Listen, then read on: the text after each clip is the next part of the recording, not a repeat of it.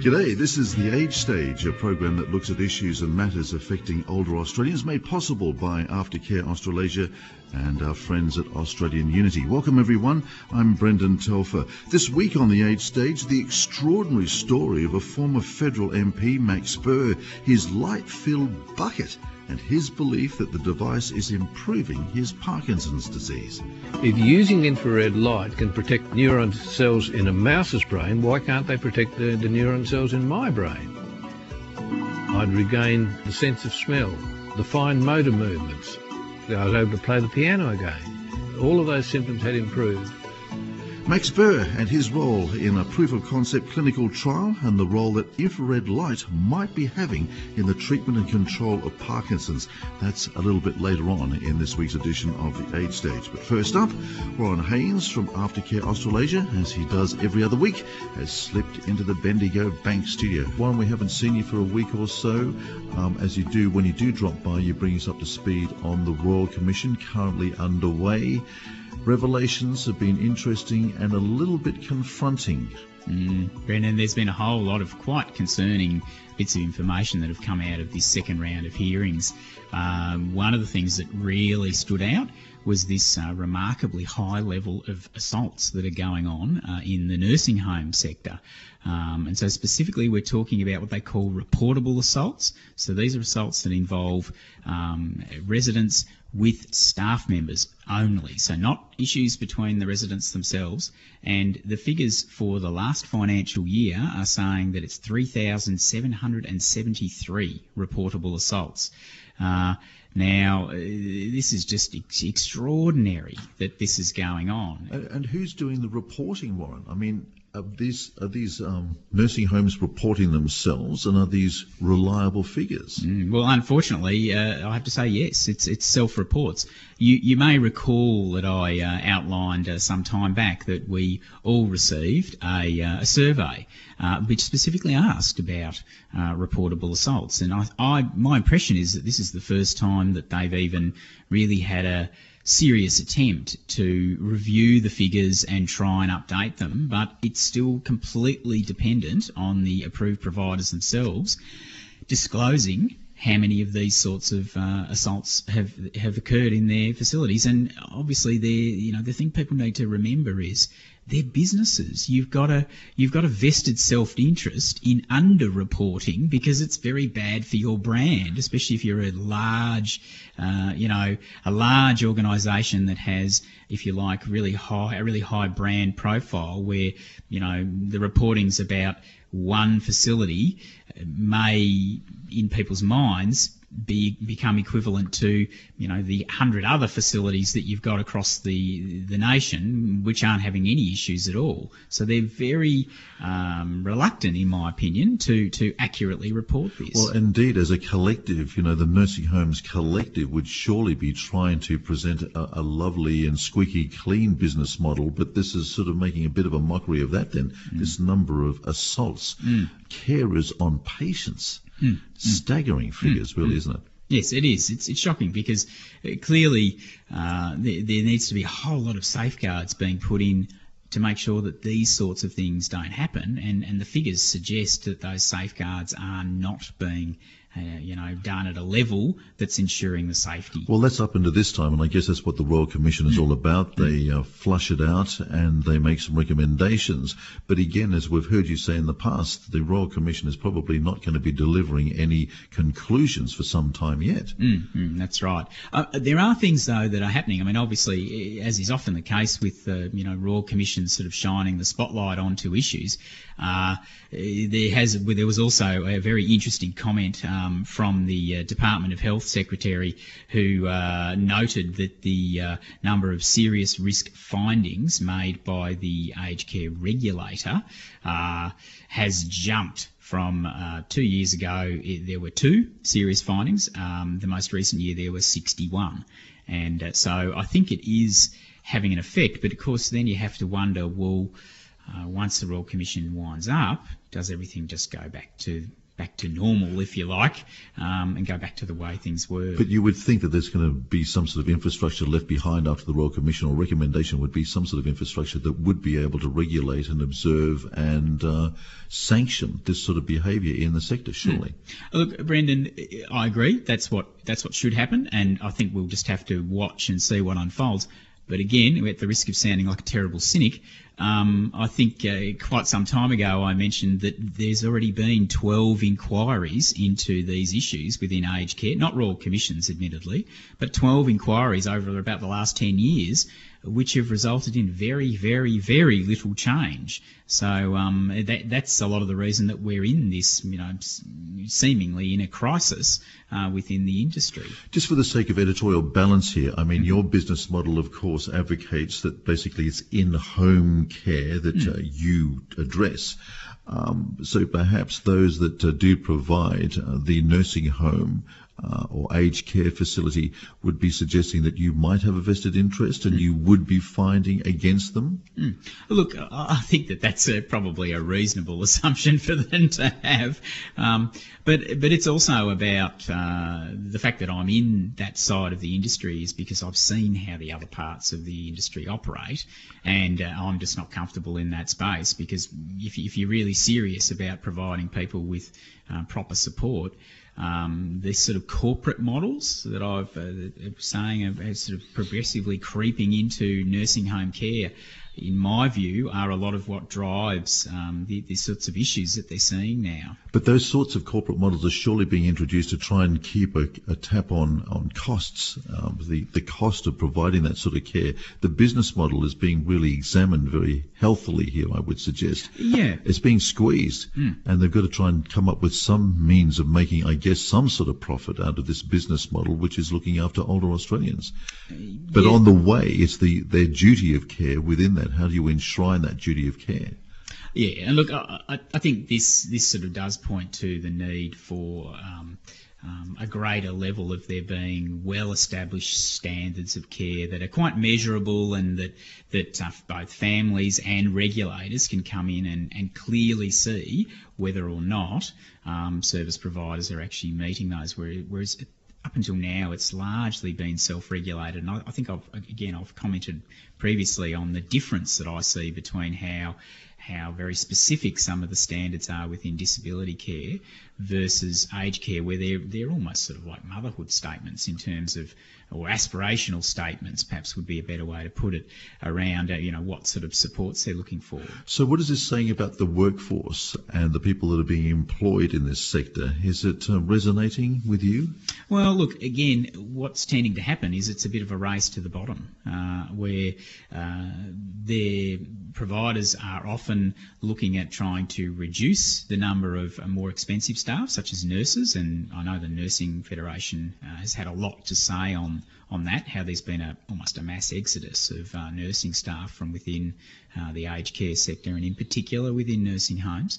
Um, and, and a growing uh, reliance on putting more and more responsibilities on the lowest paid staff, the um, PCAs as they're called, uh, to perform more and more um, nursing type duties and more and more responsibilities, uh, and often without adequate support systems in place.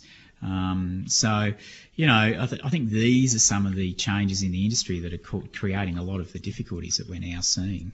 So where to from here? What are we up to as far as the Royal Commission is concerned? I see that you've got a very heavily, a big tome over there, navigating, what is it called? Navigating change, is it? navigating the maze. The maze, is the, navigating is the, heading. maze. Um, so this is a background paper that they produced in February.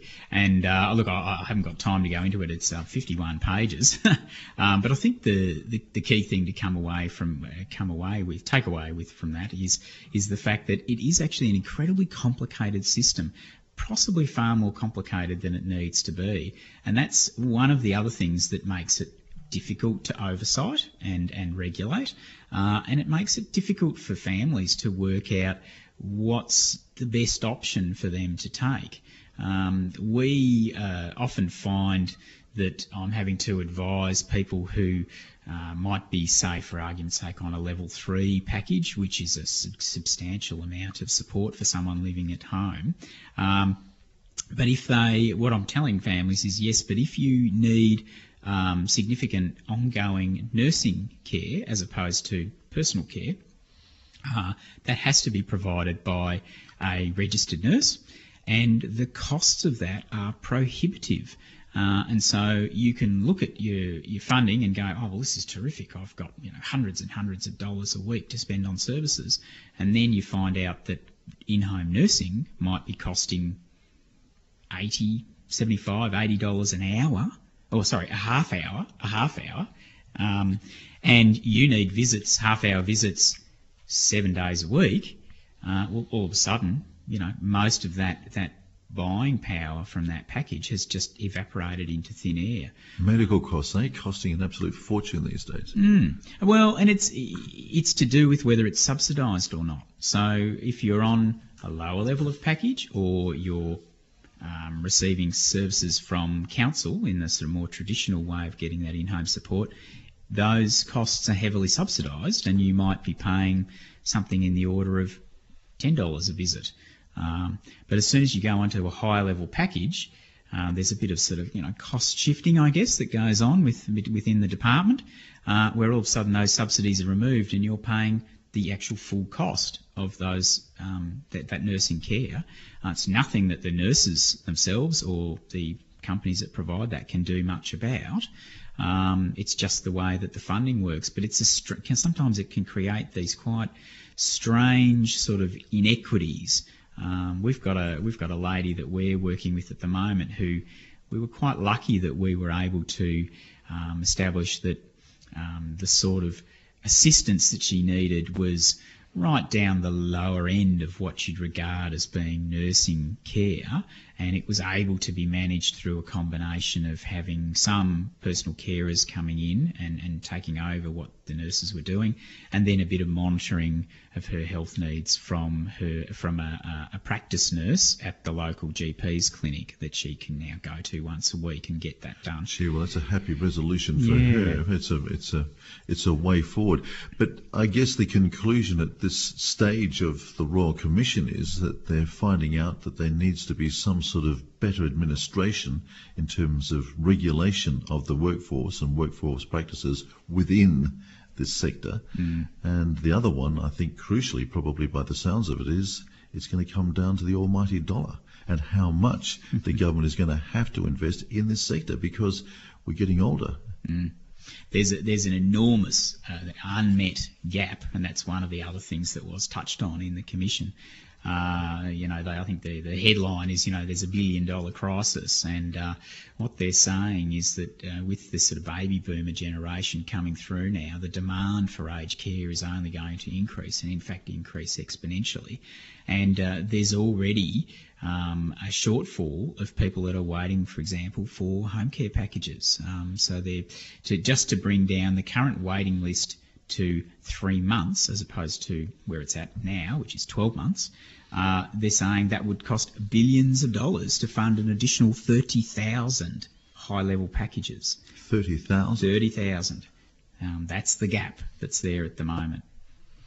Well, we're speaking to Warren Haynes of Aftercare Australasia. Warren, we're going to take a bit of a break have a listen to our wonderful sponsors. You, of course, are one of them, and we must uh, establish that fact here at RPPFM on the Age Stage. We'll take a break. We'll be right back with more in just a Underwood PFM across the Mornington Peninsula on 98.7 and 98.3. Great to have your company this Thursday morning. Brendan Telfer in the hot seat. This is the Age Stage, a program that we've devised that looks at matters affecting older Australians, made possible by our very good friends at Australian Unity and, of course, Aftercare Australasia. Speaking of Aftercare Australasia, Warren Haynes is here from that company. Before the break, we were talking to Warren about his observations and conclusions so far in this uh, fast evolving Royal Commission, which is looking at the sector. A couple of other things I just wanted to bring up, uh, Warren, uh, mm. as we come back from the break. Um, that was chemical restraint and dementia. Um, we're talking about dementia and Parkinson's disease, as we heard earlier on in the program, in a, in a moment. Mm-hmm. Um, but, but obviously, again, hugely impactful.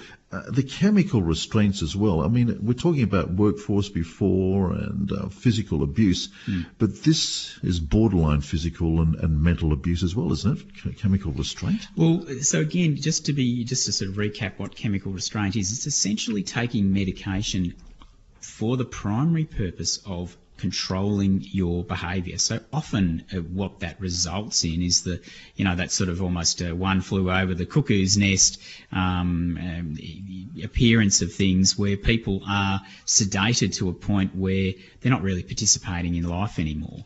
Um, and you know, in, in, its worst case, you then get a whole lot of really serious side effects. But who is making uh, these determinations about the, the the chemical intervention? I mean, where is the responsibility residing in all that?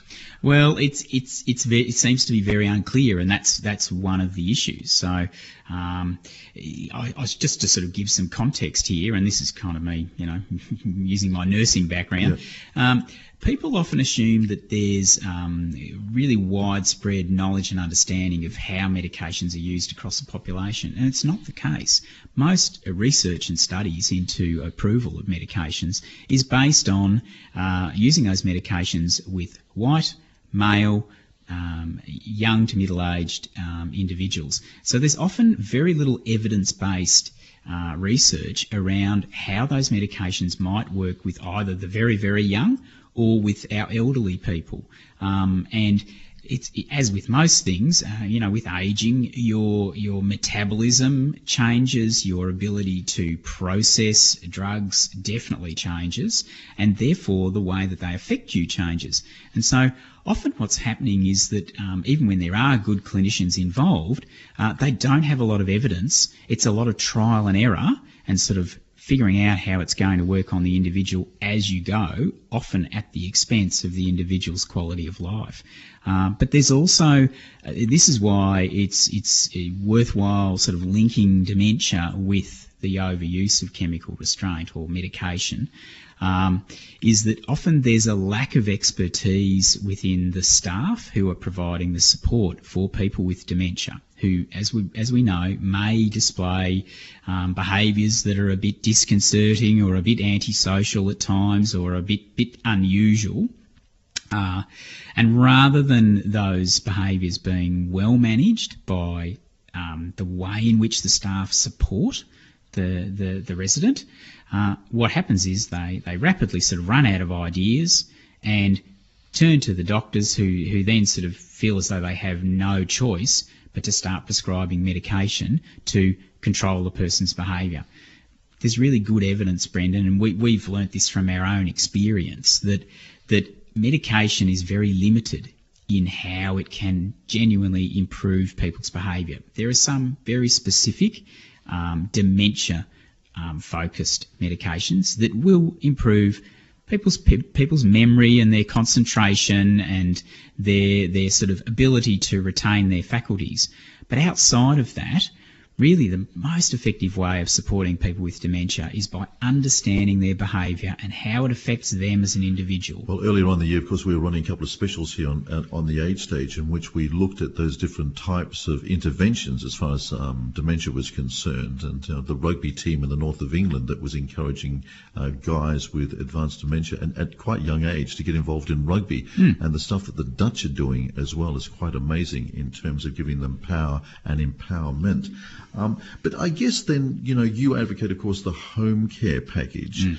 And I guess in that circumstance, your intervention would not be advocating a chemical intervention, but it would rather be management, would it not? If a person is going to be staying in their own home and their own environment, you'd want them to be enjoying as best as they could their own faculties to do that, surely. Yes. And look, I, I think, you know, there are a, a lot of just natural advantages in providing that sort of support in the person's home because obviously, Brendan, they're, they're completely orientated to uh, where everything is in their home. They feel secure in their own so, home. So the mood swings, the anxieties and stuff are probably going to be able to be more controllable, surely, in that emotional environment rather than in a, in a foreign place where, where they've been, uh, where Pure, they've been put. You're quite right, purely because it's predictable and it's and it's well known and they're they're very familiar with everything. So you know they're not getting people aren't getting distressed if they're trying to find the bathroom because they know where the bathroom is. the same place it's been for the last 20 years.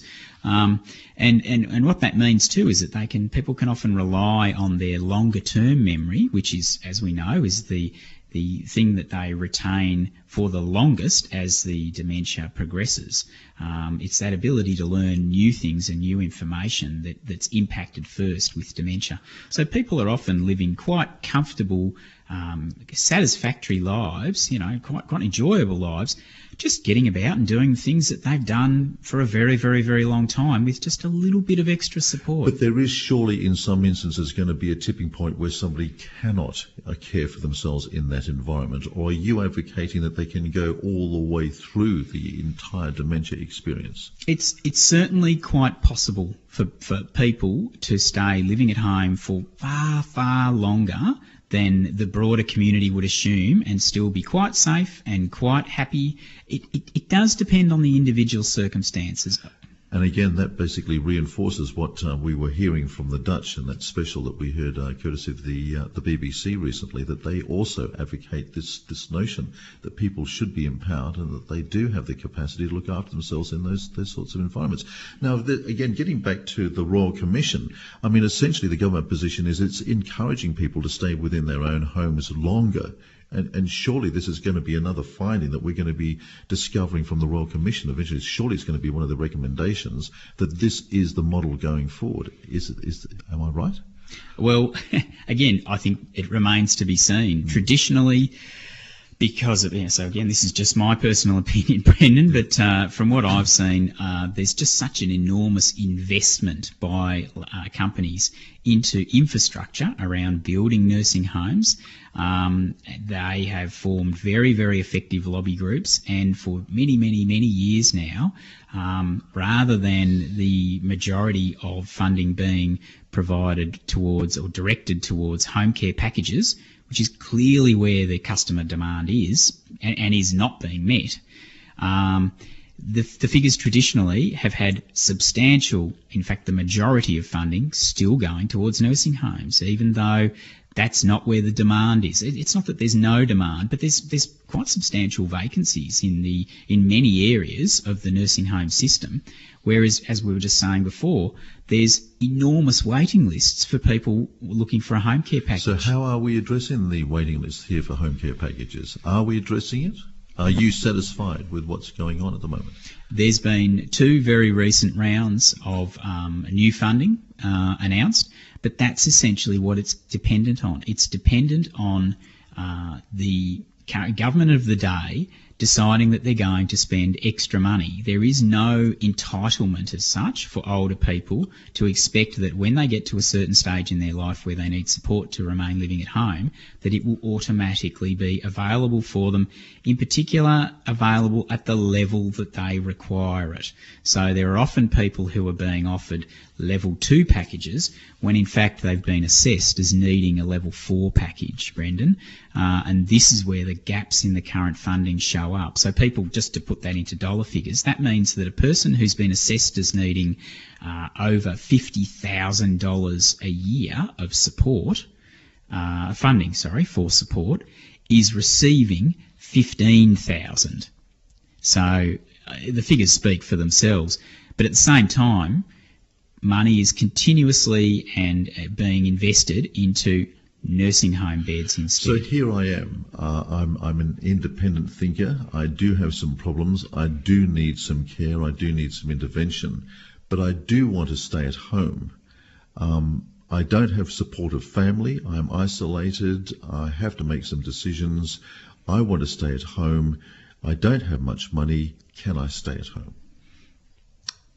I would say it would depend on the level of support that you require. I need level four or level three mm. support. Can, can, I still stay at home? I no, want to stay at home. Not under the current system. So somebody's no. going to come bundle me up and take me into a, some sort of a, an aged care facility. Usually, what would happen is that you would stay at home and struggle on until some sort of crisis occurred, and when the crisis occurred, you would end up being told that your only option would be to go into a nursing home. And that's not going to be great for my state of mind. Well, no. Um, so what happens then is is often people get cut off from what natural supports they've got. So just to sort of you know look at that from the other side, we've got a lady that we're supporting um, who uh, has so she lives by herself. Uh, her family, her family are very supportive, might I add, but her family live on the other side of Melbourne.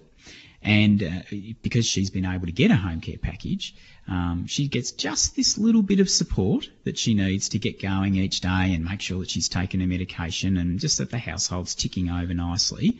But in fact, even though she's got dementia, again, there's that dementia uh, coming up, she's got really good uh, supports within the broader community. So she has a local cafe who know her really well. She goes there for lunch uh, five days a week. Um, they know what meals she likes. They greet her like an old friend because she's been going there for many, many years. She's a good customer. Um, and then after she goes there, she finds her way down to uh, the local RSL in this case, where again, she's been a member there for the last uh, 10 years. They know her really well. They know what she likes to do. They'll organise a cup of coffee for her and just give her that little bit of support, not a lot, a little bit. And she's still able to be quite independent with lots of things. She's got her own money. She manages that well. And then she'll pick up some, something for tea on the way home and pop home. And, and when she gets home, there's another worker there to make sure that all of that's sorted out for her. So she just gets that little bit of support, but she's still living fairly independently, but within a supportive community. Now there are literally tens of thousands of people like that, Brendan, across the whole of Australia, who may not have lots and lots and lots of um, formal supports or uh, family who are sort of you know in there in the thick of it providing that that ongoing support. But they but they are members of a community and with with a home care package they can continue to to have that participation in their community and get support informally that way and have a terrific quality of life you know, really that's where I think the focus needs to be. So leaving aside, you know, whether we think nursing homes are good or bad or indifferent, they've definitely got their place. Um, and they definitely can deliver a good quality of service um, with the right structures in place. But but really, what most people want is they want to stay at home, and if they if they've got those informal supports around them with a little bit of extra help from a home care package, they can they can do that for way longer than they think they need to, um, or that the community assumes they, they, they you know they need to, and live a great quality of life and be relatively safe with some risks, but they're the risks that we all take every day. Any of us can step outside the door today and get hit by a bus. Um, but we don't lie in bed, you know, fretting about that. We go, but that's my life and I want to lead it and that's what I choose to do. So why should that be any different for our older um, citizens? And even if they've got dementia or some other health conditions, they've got every right to choose the lifestyle that they want to lead. And all they need is a bit of support to do it. Warren Haynes, thank you very much indeed. Been most interesting. A great session again. Warren, thank you very much indeed from Aftercare Australasia. And uh, Warren uh, is a uh, sometime visitor here at the radio station. Every other week he drops by, brings us up to speed on the Royal Commission at a very interesting stage, as we heard, and also, of course, is a powerful advocate of home care because that is what Aftercare Australasia does. Warren, thank you very much indeed for your time. My pleasure, Brendan. Warren Haynes of Aftercare Australasia, who joins us every alternate week here on the Age Stage. And it must also be noted that as the Royal Commission into Aged Care moves into its next phase, the Age newspaper has been looking at the home care sector. But the report is pretty damning. Uh, according to the Age, there's untrained and unfamiliar staff. There are high costs in the sector, poor transparency and confusion. The dream of aging at home, it says, is for some turning into a nightmare. Well, we will examine those claims next time we meet Warren on the age stage in a couple of weeks' time. But stick around with the age stage because when we come back, we meet Max Burr, who is pioneering infrared light as a means of combating Parkinson's disease. This is RPPFM, and you're tuned up to the Age Stage. We're broadcasting on 98.7 and 98.3. The Age Stage, of course, a program designed to address the issues and concerns of older Australians, proudly sponsored by Australian Unity and Aftercare Australia. Well, next on to Max Burr, who every day this ex-parliamentarian puts a light-filled bucket on his head. Yes, it looks particularly weird, but this peculiar arrangement is no ordinary matter. In fact, the bucket is used because it's cheap and because it's convenient, but it is the lights inside it that are special. The concept is known as photobiomodulation. Experiments on mice have shown that uh, photobiomodulation with infrared light improves brain cell neural connectivity. And the logic being that if it works on mice, might it not work on humans? And it also is thought that it might have some massive implications for people with things like Parkinson's disease. Max Burr shared his story with the ABC recently. So the thought then went through my mind, if using infrared light can protect neuron cells in a mouse's brain, why can't they protect the, the neuron cells in my brain? So I then sent an email to Professor Mitrofanis and said oh, I wouldn't mind having a go at it. So he said, look, under no circumstances could he recommend uh, me using the, the lights that he'd been using because the lights had not been trialled at any stage on the human brain and he anticipated that it would be another 10 years before human clinical trials could be conducted. And I thought, well, in 10 years' time I could be dead. So I said, well, thank you very much for your advice, but I'm going to have a go at it anyway. We experimented using a workman's hard hat with the bike helmet. We trialled using a lampshade. We used the old dryers that the, the hairdressers used to have. Uh, but uh, eventually we got around to using the bucket. We, we used the bucket because it was simply the, mo- the easiest to work with. I'd regained the sense of smell, the fine motor movements. I was able to play the piano again. All of those symptoms had improved.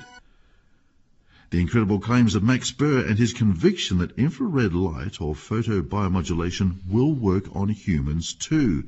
The claims have excited a number of people and now a number of clinical trials are underway in this country with research work being conducted in Tasmania. The University of Sydney is also conducting some clinical trials as well and also across the border at Parkinson's South Australia. And it is next to Adelaide that we go to meet uh, Olivia Nassaris who's Parkinson's South Australia's CEO. Olivia, great that you could join us on the Age Stage. Thank you very much indeed for taking a call. Your interest in photobiomodulation goes back some years, and you know Max Burr, don't you? Uh, that's my very good man, uh, friend Max Burr, um, a former politician in Tasmania. Now, when he was diagnosed, um, um, like the curious chap that he is, he went and did his own research. He came across a paper by John Mitrofanis uh, from the University of Sydney um, that looked into light therapy, so photobiomodulation, fancy word for light therapy, um, but it was on animals. So he rang John and he asked him whether or not it would have the same influence on a human. And John said that he couldn't give him any advice on that because obviously he'd only tested on animals. But Max went away and with a couple, like the help of a, a couple of his friends, um, created, you know, his first incarnation of the bucket, as he calls it, and um, and and thus started his yeah his treatment with light therapy, and um, and from his anecdotal evidence. He has reported, you know, that he's improved and he's able to play lawn bowls again and he's able to play the piano and things that he couldn't previously do because of his Parkinson's symptoms. Well, it's an extraordinary story, and the outcome, of course, is absolutely so encouraging for many people with Parkinson's. But what is the science involved here? You mentioned, of course, photobiomodulation, but what is the LED light actually doing inside the recesses of the brain that it can produce these sorts of results? Now that's the $64 million question. Um, there's lots of different theories. Uh, there's a theory, you know, a lot of people don't believe that the light can necessarily pass through the skull, so they believe it's actually energy or um, you know, that, that passes through the skull that helps with some kind of neural protection. Um, and, um, and so that's basically what we're actually studying through the proof of concept trials that are going on um, in Queensland, Sydney, and Adelaide. So indeed, so Parkinson's, where, where does that fit in this sort of umbrella of, of these degenerative brain diseases? So it's uh, it's classed as a neurodegenerative disease or a movement disorder as well. Um, so it's the second largest movement disorder um, or neurodegenerative disease after um, Alzheimer's, and it's actually more prevalent than um, than a lot of the cancers. So um, has a, has quite a large prevalence and quite you know significant within our within our health system and with our aged care system. Um, so basically, Parkinson's is the death of your um, your dopamine cells, and so dopamine has a really really enormous job within your body. So it's responsible for movement, um, it's responsible for um, how you learn and how you behave, but it also has a job of regulating mood and behaviour and sleep and cognition and uh, motivation and reward. So someone, by the time they're diagnosed with Parkinson's, has lost 80% of their dopamine. Wow.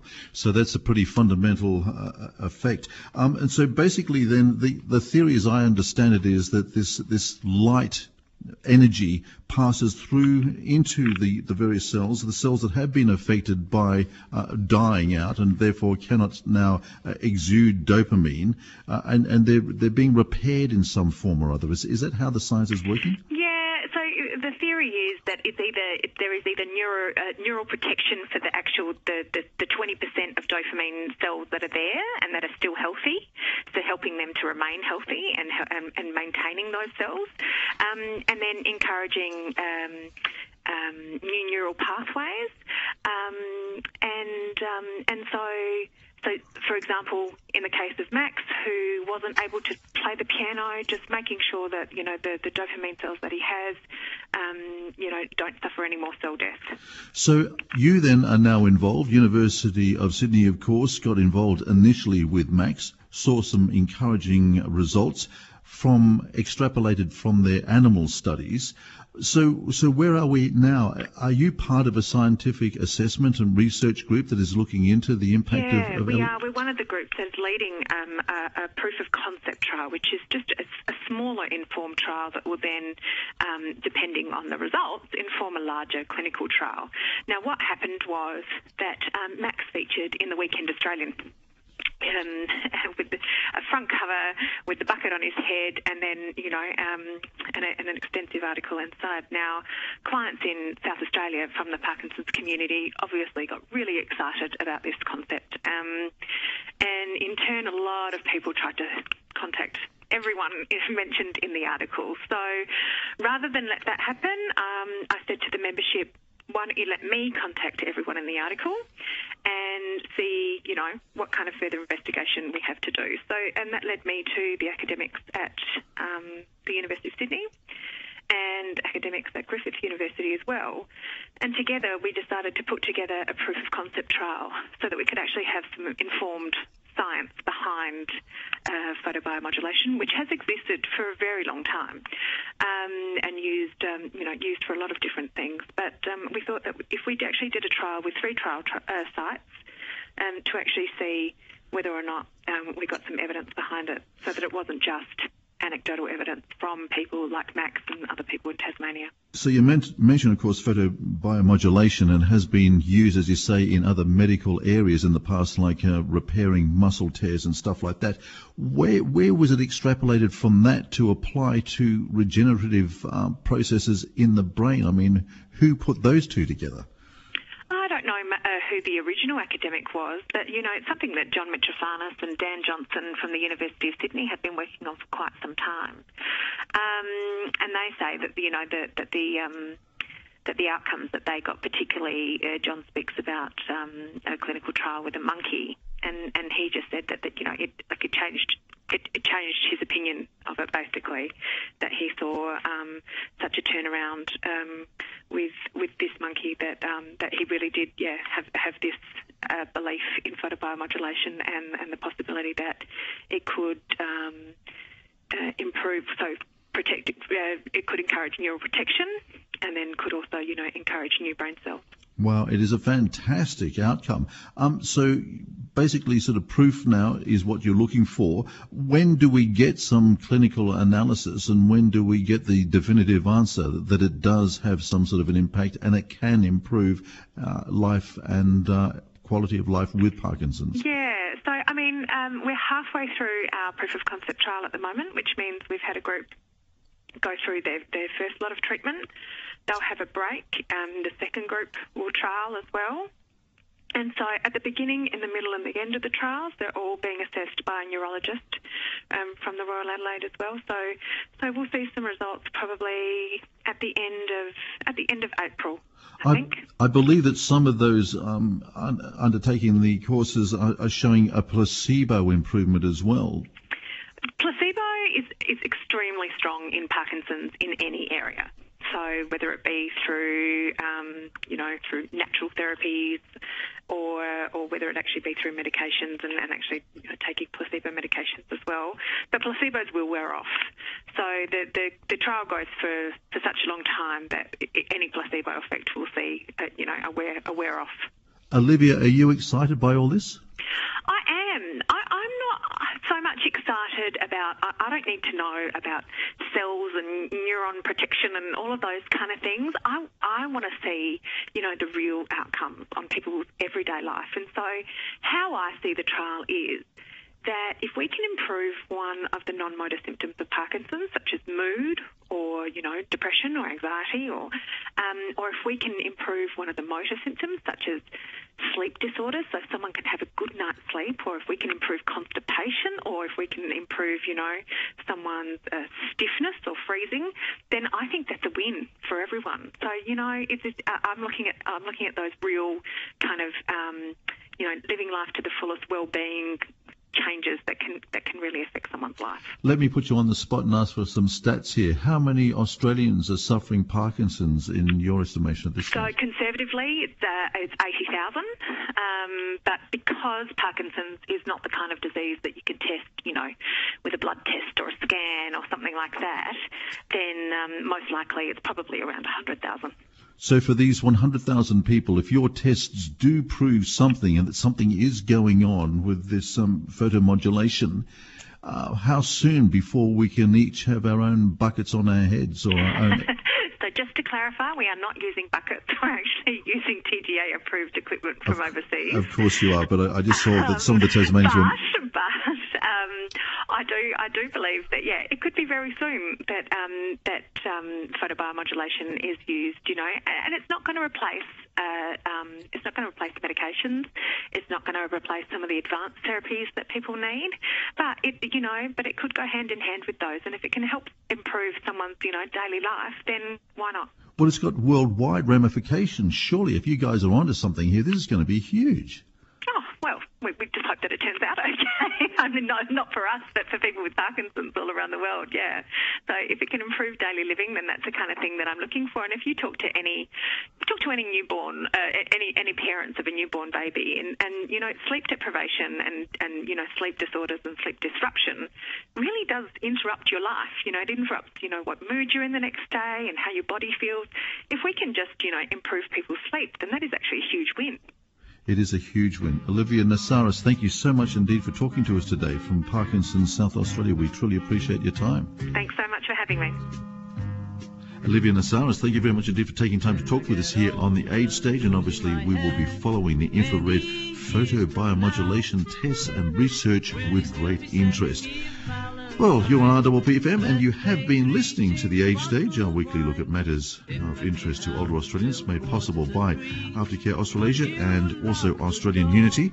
We would like to thank our guests who participated in the program this week. Ron Haynes, of course, from Aftercare Australasia and from Parkinson, South Australia, their CEO, Olivia Nassaris.